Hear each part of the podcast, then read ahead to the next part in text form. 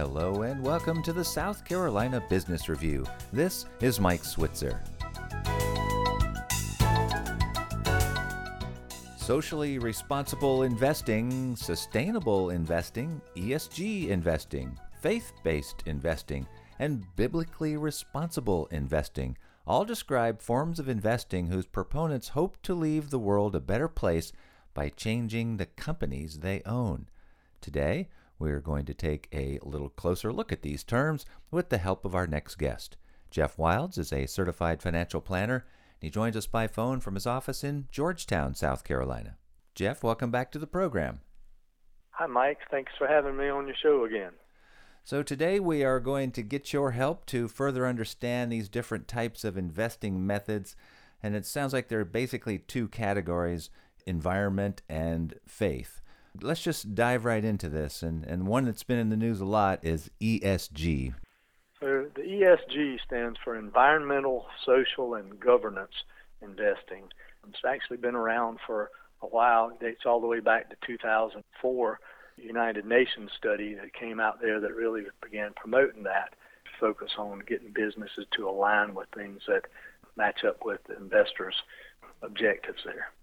All right, now talk about faith based investing and biblical investing. Just like environmental or ESG investing goes by some other names and sometimes called socially responsible investing or maybe sustainable investing, uh, faith based investing goes by some different names too. You might be called biblically responsible investing. You might see it called BRI investing, some places you read about, or faith based investing. It actually goes back even further 39 years to something called the Interfaith Center on Corporate Responsibility.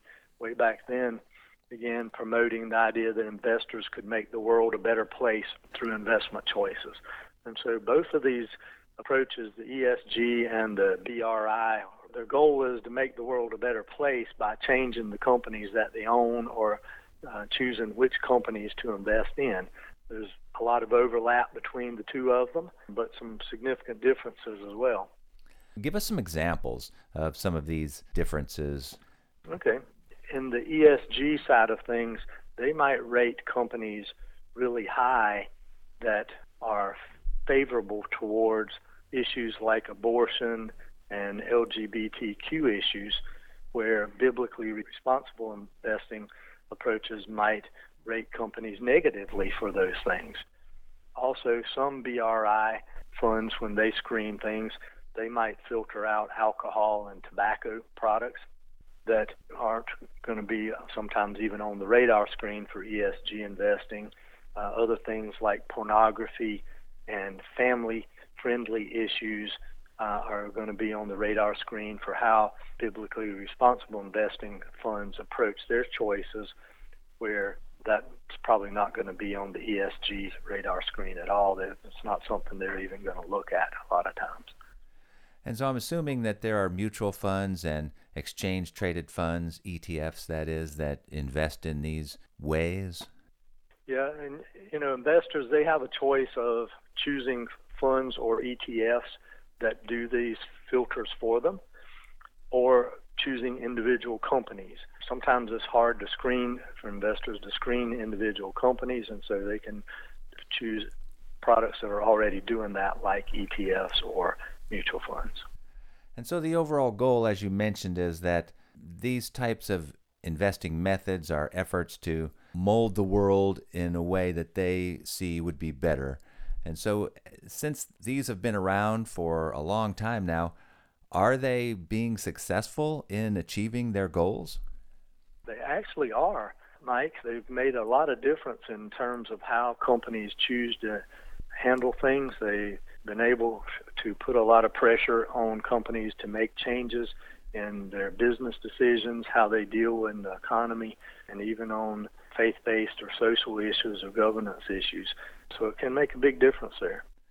And then, of course, a lot of investors want to know will they still be able to make money following these methods?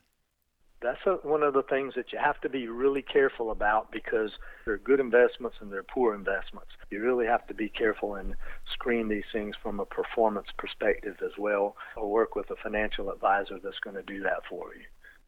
Well, Jeff, as always, thank you for spending time with us today. I really enjoyed talking with you, Mike. Thanks for having me. Jeff Wildes is a certified financial planner. He joined us by phone from his office in Georgetown, South Carolina. Remember, you can hear the show again at our webpage, southcarolinapublicradio.org. And you can find us wherever you find podcasts with the South Carolina Business Review. This is Mike Switzer. The views expressed on the South Carolina Business Review do not necessarily reflect those of South Carolina Public Radio.